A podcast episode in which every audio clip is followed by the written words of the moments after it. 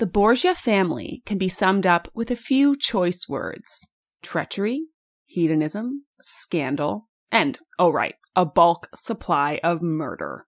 For those who don't know, the Borgias were one of the most powerful families in Renaissance Italy, and they didn't gain their social clout from playing nice. From incestuous relationships to poison plots, the members of House Borgia made Game of Thrones look like child's play. Watch your back. On the season finale of Historical True Crime, we're discussing the Sopranos of the 16th century, the scandalous, murderous Borgia family.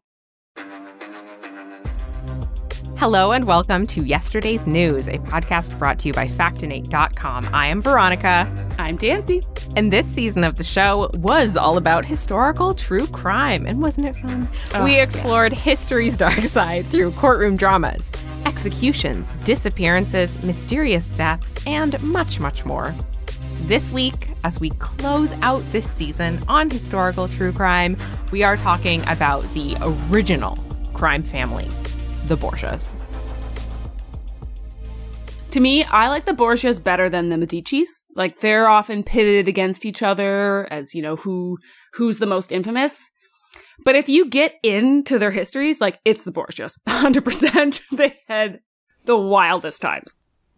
I'm Team Borgia just because I had a really formative crush on Jeremy Irons, and I know he plays the slutty Pope, who I will discuss at length in this He episode. is so hot. He's still so hot. And he's like 70 something. Oh my God. Jeremy Irons. He's what I call a perma hot. He's the hotness that just keeps on hotting. like he's hotter than his son, Max. You know, another co-host might say that's a hot take, but I know that that's just true. It's just, the he truth. is hotter than his son, and he's still hotter. Oh, look. God and genetics got it right the first time. uh, you can't you can't do better than perfection. I love I love that we have so much thirst on this podcast. Thirst and history. Okay, so we've got thirst. Let's do history. The Borgias. You've probably heard about them. How could you not? But just in case, I will give you a very quick rundown. So, the Borgias, God love them, were a historical soap opera and the OG crime family. Long story short, their dad was a fuckboy who landed the most peak irony job of all time. Even though he was a noted horn dog, he became the Pope. Mm-hmm. That's I mean, that's a dream. It's incredible. It's incredible. He became Pope Alexander VI, and this gave him a ton of power. So, for the remainder of this episode, we're just going to call him Ho Pope, and uh, that's basically where the Borgia clan kicks off. And yeah, I think maybe it's worth saying like there were a lot of Borgias, just like there were a lot of de Medicis. But Mhm. when people talk about the Borgias, what they really mean is this little nuclear family of Pope Alexander and his children. The main ones that we're going to talk about and that are infamous in history are Giovanni, Caesar, Caesar, Cesar. Caesar, Caesar. Caesar, um, and perhaps the most famous, Lucrezia, his daughter Lucrezia. So that's the kind of tight knit family unit, and they all had their own very scandalous stories, which we will get into. Oh, we certainly will.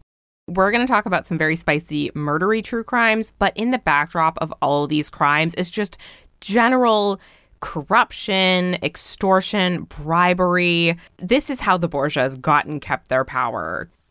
There's, as we'll see, there's so many rumors about them, and it's really hard to separate fact from fiction with them because they were shady as fuck. They were. So- like maybe they didn't do something one time, but they probably employed that tactic another time, you know? No one knew. So they were very power hungry and they got their power through these shady dealings. And this meant that they had a lot of enemies, um, like Drake. I got enemies, got a lot of enemies. Got a lot Now, of people Now one enemy struck back at the Borgias by targeting Giovanni Borgia, who is one of the Borgia sons. Let me paint the picture for you. On June 15th, 1497, Giovanni's horse returns home without Giovanni on top of it. Mm. Where's Giovanni? The Pope puts out a search party, which in my notes I've added great show, by the way. Still haven't seen it. Really recommend. Great performances. The search party quickly finds Giovanni's lifeless body in the Tiber River. First thought Maybe this is a suicide? No, this is not a suicide. Giovanni has been stabbed nine times. And for good measure, just in case, insurance plan, his throat has been slit. I just I love the picture of like a Renaissance corner coming, you know, with the very meager scientific methods they had, and, and just being like, "Uh, nope, yep, definitely a murder. Yep, Yeah. Someone really wanted to make sure this guy was for sure dead. so, a very powerful man's powerful son, and Giovanni is the eldest son. So, this is a mm-hmm. big target in Renaissance Rome. Like he's not very well known in known in history because the dude got murdered, but he could have had a much more scandalous future ahead of him. He could have been a contender. He could have been a contender. Is that from Rocky? It's fr- it's from On the Waterfront. Oh, the same movie, really. it's also from Gilmore Girls. Thank you. Yeah, maybe that's where I got it. anyway, I love okay. it. So his body has washed up on the river. This man has clearly been killed. So what could have happened? One original option is a garden variety mugging. Hmm. This one gets ruled out quickly because whoever attacked Giovanni didn't touch his money. And there was a lot of money on this guy because, you know, mm. rich. Mm-hmm. So option B, someone targeted Giovanni and really fucked him up. And I mean, yeah, they have a lot of enemies. This seems very, very like the obvious answer to me. Someone is sending a huge message. This is a murder. This is a hit.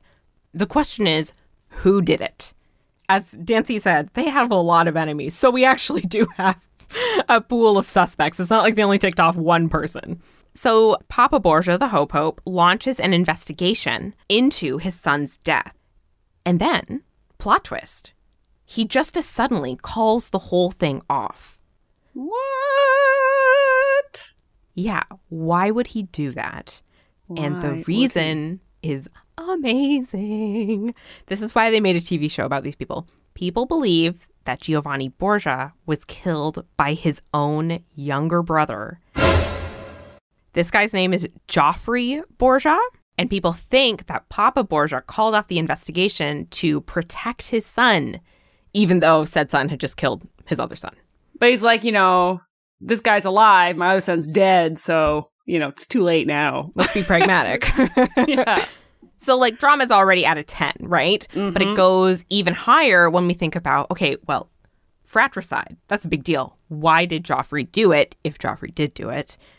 And the reason is people say that Giovanni had been having an affair with Joffrey's wife. So juicy. Amazing. So juicy. Love it. Also, side note, the Borgias were messy as fuck. People also said that the other Borgia brother, Cesare, was also having sex with Joffrey's wife. So this means that Joffrey's wife had three of these boys going. So slow clap it out to this woman. But anyway, who cares about her? We have covered our first Borgia murder. Let's move to our second one. And this one involves the woman at the center of the Borgia clan, and that's Lucretia. Oh, yes. So this is what Lucretia's literally brought up in. Like she's still a teenager and her brother has killed her other brother, most probably. Yeah. It's just a Tuesday for her. Yeah. And she really is the most infamous Borgia, I think, for a reason. Um, well, there are many reasons. A, she was a woman in the 16th century. She's going to get heaped with a lot of blame. And, you know, that's what's happened in history. She's been painted as this femme fatale figure. Uh, B, she was a badass. Like this woman, uh, we can't even get into her, the rest of her life kind of beyond the family entanglements, but she was very smart, very accomplished. And then C, her life was dramatic as hell. And, um, men kept getting murdered around her. Great place to put my favorite clip. Don't be suspicious. don't don't be suspicious. So this part of our tale starts when the teenage Lucrezia's parents decide she needs to get married to a man named Giovanni Sforza. So many Giovannis. There are so many Giovannis in this story. Now, this marriage to Sforza was political marriage to end all political marriages. Again, Lucrezia's father had just become Pope Alexander VI, and he thinks the Sforzas, who were a established family, um, would help him shore up his power. So he's just like, yep, I have a daughter. That's what daughters are for. Making political allegiances. Here, Lucrezia, here you go. Here's your new husband. But immediately after the marriage, the Borgias decide, "Mm, actually, we don't need this guy anymore. Uh, the the Sforzas aren't that helpful to us, which is uh, really awkward and really messy because it's like, well, uh, but they're but they're married now. You Like, just what- married her to him. just married them. So now, God, the Borgias have to take care of Giovanni Sforza so they can marry Lucrezia off to someone else who's going to give them more power. yeah, being a woman in the Renaissance sucked. it wasn't the best. No. So first off, when I say they wanted to take care of Sforza, yes, I do mean they probably tried to murder him. like they really tried. But according to most theories, Lucrezia's brother Cesar, in a kind of anomalous good guy move, tipped her off about it and said, look, hey, mom and dad are gonna try and kill your husband. And she told Sforza to get the hell out of Dodge, to leave Rome, to just go away. Your in laws will try to kill you. You should skip town. Now, some people do say that that's actually not the story, and that Lucrezia also tried to help kill him, but it was unsuccessful. But that's, I think, smear campaign against Lucrezia. Mm-hmm, mm-hmm. Agreed. Either way, the Borgias, they they did try to probably kill this guy because that was the easiest route. And now that he fled, well, they've got to go the boring way and try to get an annulment because they still are like, womp. I don't want, we don't want this guy as a son-in-law. He's not helpful to us. Now, this annulment gets even more interesting. Yeah, you know, like an annulment sounds like a letdown, but this one's pretty fun. yeah, because it's the Borgias, so of course. yeah, they they do dramatic. it right. so Sforza, for reasons I truly can't fathom, um, still wants to be in the family and refuses to go peacefully into an annulment. Like- Sir, like, why? I just yeah, quit while you're ahead, dude. you do know they just tried to kill you. Like, just take this and run. Um, so this created the world's most scandalous and long-lasting smear campaign from both sides, from the Borgias and from Sforza. Um, Sforza, who's really pissed now because he's like, "No, I want to stay married to you," accuses Lucrezia of incest with her father, Pope Alexander, Hope. the Hope Pope. He claimed that the Pope kind of pushed them apart and pushed this annulment because he wanted to, quote, have the freedom to enjoy himself with his own daughter. So that's scorched earth to make that rumor up. And then when they finally do come to terms about the annulment, the way they have to do this is to insist that Sforza never consummated the marriage because he was impotent. He literally had to sign documents being like, I can't get it up. My dick doesn't work, The grace is still a version. and it's my fault. yeah, it's me. I have a little side note to add here. So, this humiliating and iconic clause, I really love it. Uh, this is part of why some people think that Giovanni Sforza maybe killed Giovanni Borgia, the Borgia brother who washed up on the river. And this theory goes that Sforza arranged the attack to get back at the Borgias for saying that his dick didn't work. You know, so There can just- only be one Giovanni. just to let you know that this is another possibility. anyway, back to Dancy. yeah, this is how ridiculous this world is. um, so yeah, tough luck to Sforza.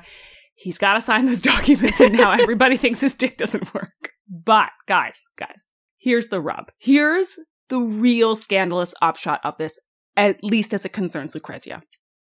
During the drawn out annulment proceedings, and they were really drawn out, Lucrezia goes into a convent, ostensibly to kind of wait for this all to blow over while her family organizes everything.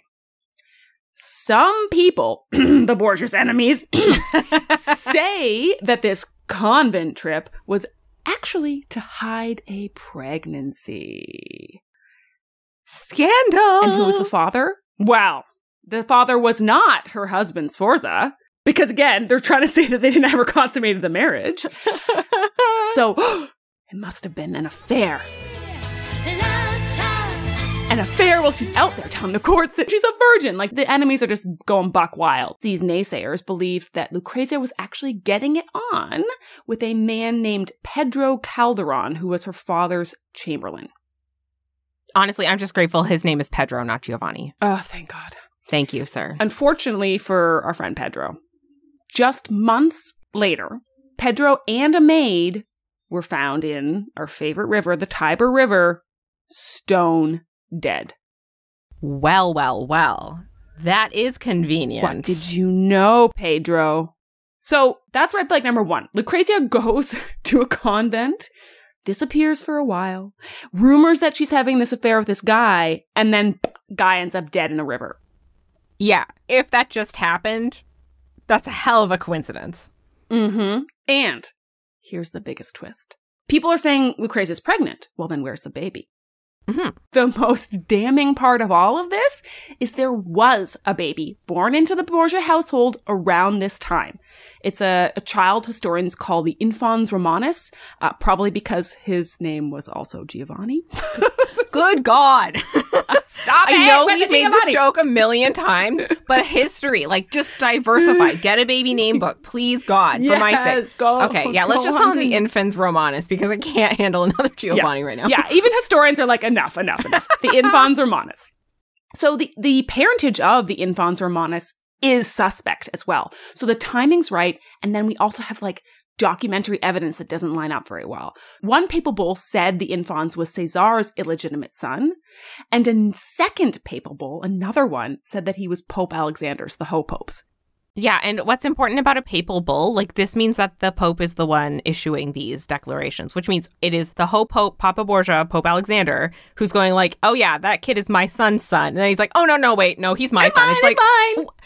like you have the power to craft the narrative. Why are you doing such a bad yeah, job? Yeah, get it? your story straight, Borgias. I mean, like, but either way, someone's pulling strings there. Well, the Ho Pope's hmm. pulling strings there to keep some part of this story obscured. Of course, in these papal bulls, Lucrezia isn't even mentioned, but then she wouldn't be, would she? No, she's a virgin, Dancy. She is a virgin. it's wild. It's wild. So this is all wrapped up in the beginnings of Lucrezia's infamy. We've got, you know, this husband that nearly dies and then has to say his dick doesn't work and then she's having an affair and maybe there's a secret baby. Like it's all setting the stage. And by the way, this happens like when she's still a teenager. This poor girl. And like, this is just the beginning. It is. Here's, I think, the marquee attraction of the Lucrezia Borgia story when it comes to historical true crime. Lucrezia gets remarried barely one year after this disaster annulment situation. I mean, like, that's what they wanted all along. Just wanted to shuffle her off. Exactly. We want someone more high powered, and they, I think they do get him. She marries a man named Alfonso of Aragon, and he is the illegitimate son of the King of Naples. You know, the Borgias are not royalty, so getting an illegitimate son is pretty good. Yeah, it's pretty good. Now, this was a much happier marriage, but like, lol, of course it ends horrifically. of course. Lucretia's dad decides to team up with France and invade Naples.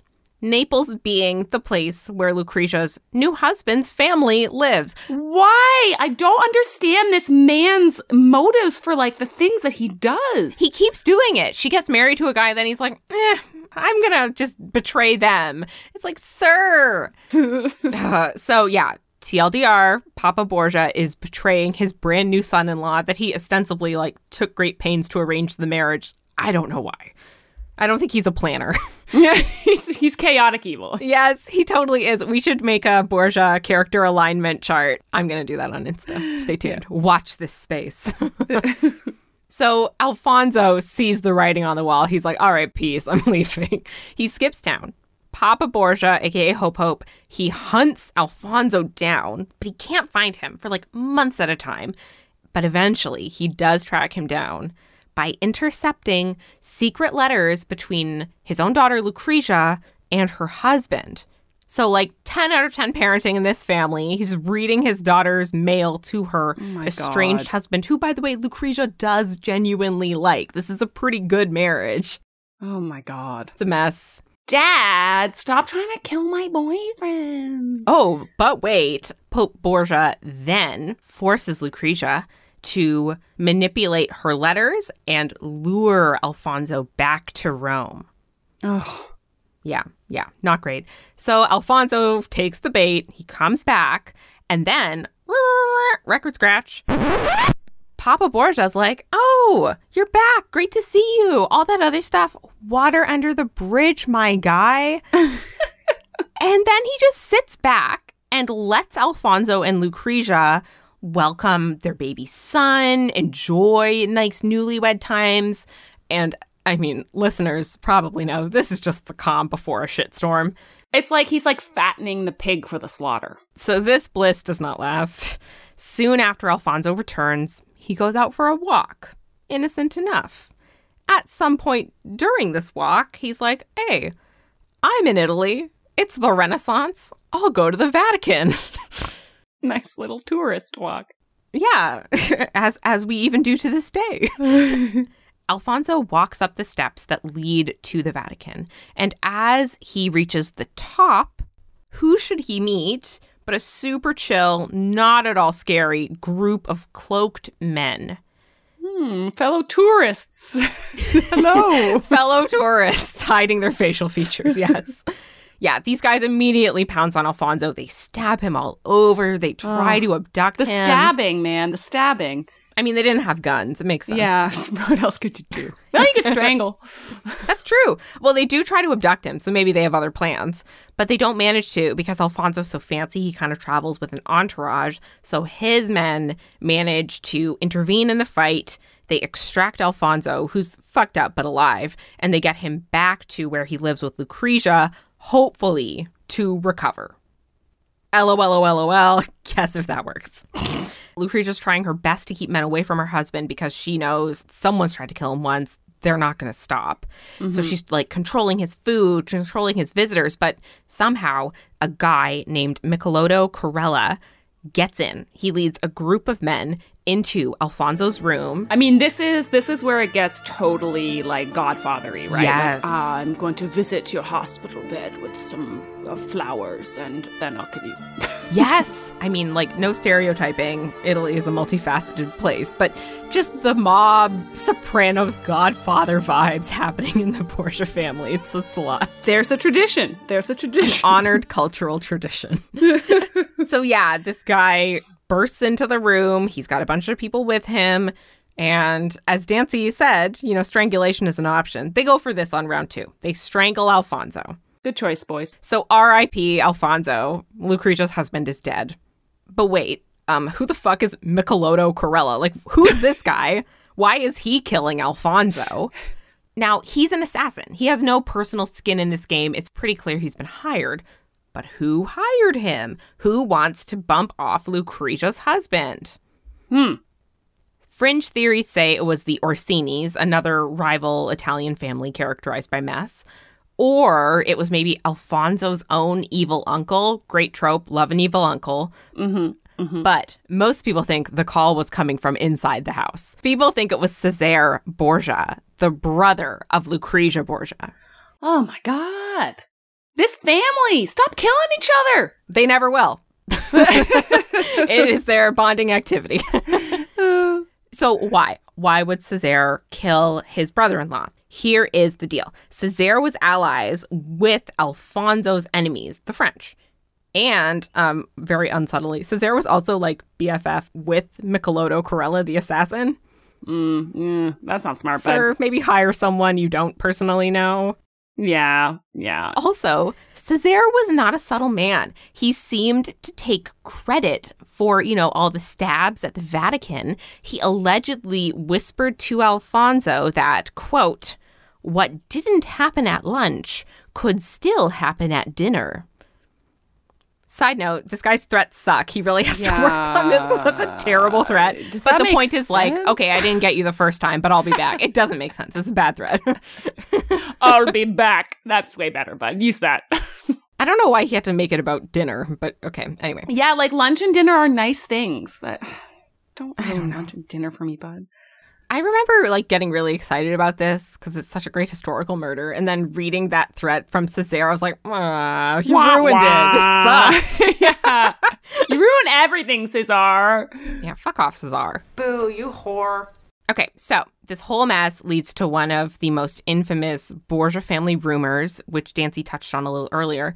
The rumor goes that the whole family was super incestuous, that Lucretia was sleeping with her father, and this, Cesare's interference with her marriage also led people to say that Césaire killed Alfonso because he was super jealous that he got to marry his sister when Césaire was like hopelessly in love with her and they were, you know, bumping uglies. Mm-hmm. Mm-hmm. Dancy, was this true? Uh, it sounds pretty far fetched to me. Yeah, prob not. but it has remained with them. Like Mhm. uh, Lucrezia's first husband, like really put it out there that it was an incestuous family. So this just sort of like lends more evidence to like if it's not with the father, then it's with the brother. You know, the Borgias have carried that legacy with them into the 21st century. I don't really believe they were incestuous, but I do believe they killed each other a lot. So I don't know where the moral line is between like not killing your brother and then also not sleeping with him. Like, I, who knows? this is a fair extrapolation. yeah, yeah. That cousin of yours is a hell of a girl. It's too bad you can't date her. But you wouldn't have a problem with that?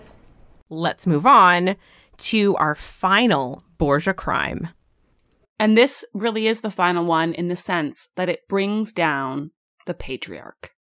This is the horrific end of Pope Alexander VI, aka the Ho Pope. R.I.P. Ho Pope. We loved you.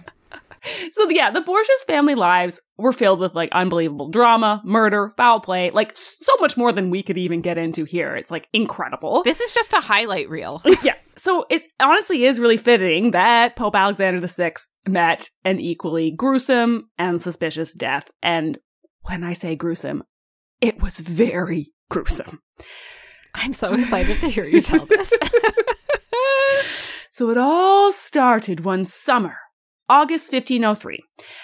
Pope Alexander and his son Cesar visited one of their frenemies, a man named Cardinal Adriano Castellesi.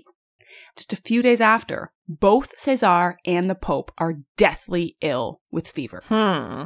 And attendants were really desperate to save them both. They tried so much stuff that there's this quote about how Cesar looked.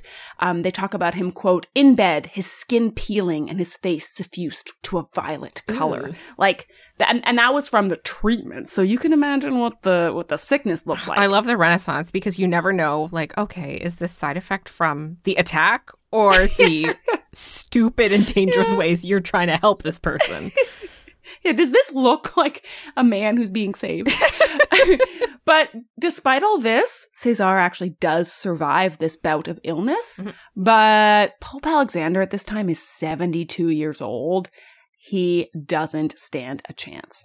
On August 18th, Pope Alexander the Ho Pope dies after basically a week in agony.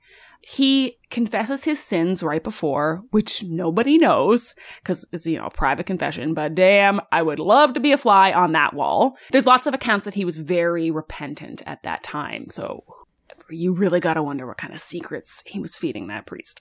Although, also, this is a really funny late game shift. He spends his whole life being terrible. And then right at the end, I'm like, I'm sorry, God. it just seems so half hearted. See, I feel like that's the whole point of being Catholic. Hot takes with Dancy. um, sorry to Catholics. I did grow up Catholic. So we don't know what he confessed. But what we do know is that the body he left behind was chilling. I can't get some of these images out of my head, and now I'm going to put them on you. Yay. After he dies, they announce his death, and according to tradition, the Pope's body is exhibited to the people. Only this time, they have to cover Pope Alexander with a tapestry because of how bad he looks and how fast decomposition has set in. Like, no one wants to go near him, let alone touch him, even in reverence, right? Usually you'd be like kissing hands, kissing feet. No. Everyone's like, uh uh there are some quotes here that, oh, okay, I'll just let them speak for themselves. The Venetian ambassador, his account of this was that the body was, quote, the ugliest, most monstrous, and horrible dead body that was ever seen without any form of likeness or humanity. Oh, okay, okay. Pretty bad. And then a man named Raphael Volterano describes kind of the, the scene as a whole. He says, quote, It was a revolting scene to look at that deformed, blackened corpse, prodigiously swelled and exhaling an infectious smell.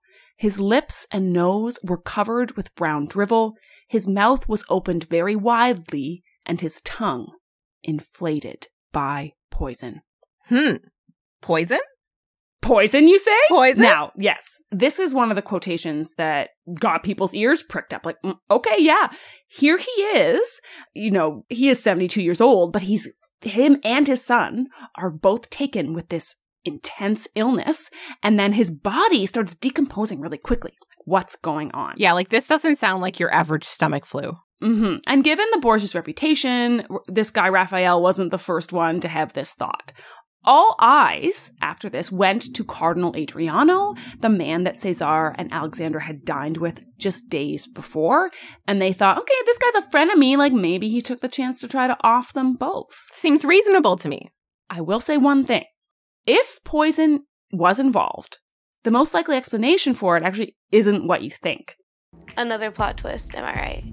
According to one theory, the Cardinal Adriano didn't poison Alexander at all.